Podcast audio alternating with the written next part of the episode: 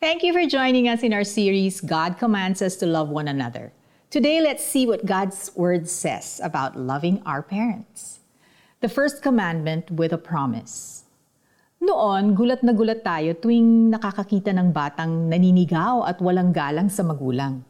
Pero ngayon, sa mga lumalaganap na video sa social media, nagiging katatawanan na kapag pinapagalitan ng maliliit na bata ang kanilang magulang.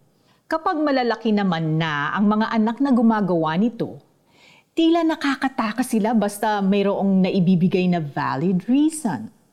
But God's Word tells us to honor our father and mother.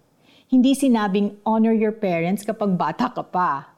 Kung paanong walang expiration date ang pagiging anak natin, ganoon din ang honor your parents na mandate sa atin ni God.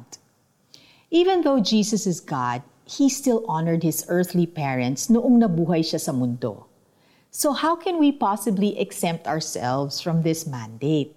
Maaring may magsabi na, mahirap naman sundin ng tatay ko kasi di siya karespe-respeto. Lagi siyang lasing. O, ang hirap hindi sagutin ng pagbubunganga ng nanay ko. As long as what they're asking is not morally wrong, then we are to honor them. Honoring them is one of the ways to show that we love them. Remember, may pabonus pa si God because this is the first commandment with a promise. And that is, we would have a long and satisfied life. Ah, what a blessing! Dear Lord, salamat po sa buhay ng mga magulang ko. Continue to bless them. Give me the grace to love and honor them at all times, as I desire to love and honor you as well. In Jesus' name, Amen. So, paano ba i-apply ito?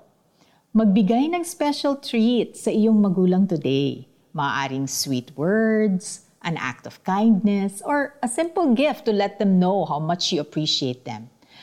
Igalang mo ang iyong ama at ina ito ang unang utos na may kalakip na pangakong ikaw ay giginhawa at hahaba ang iyong buhay sa lupa. Ephesians chapter 6 verses 2 and 3. Honoring our parents is one way to show our love for them.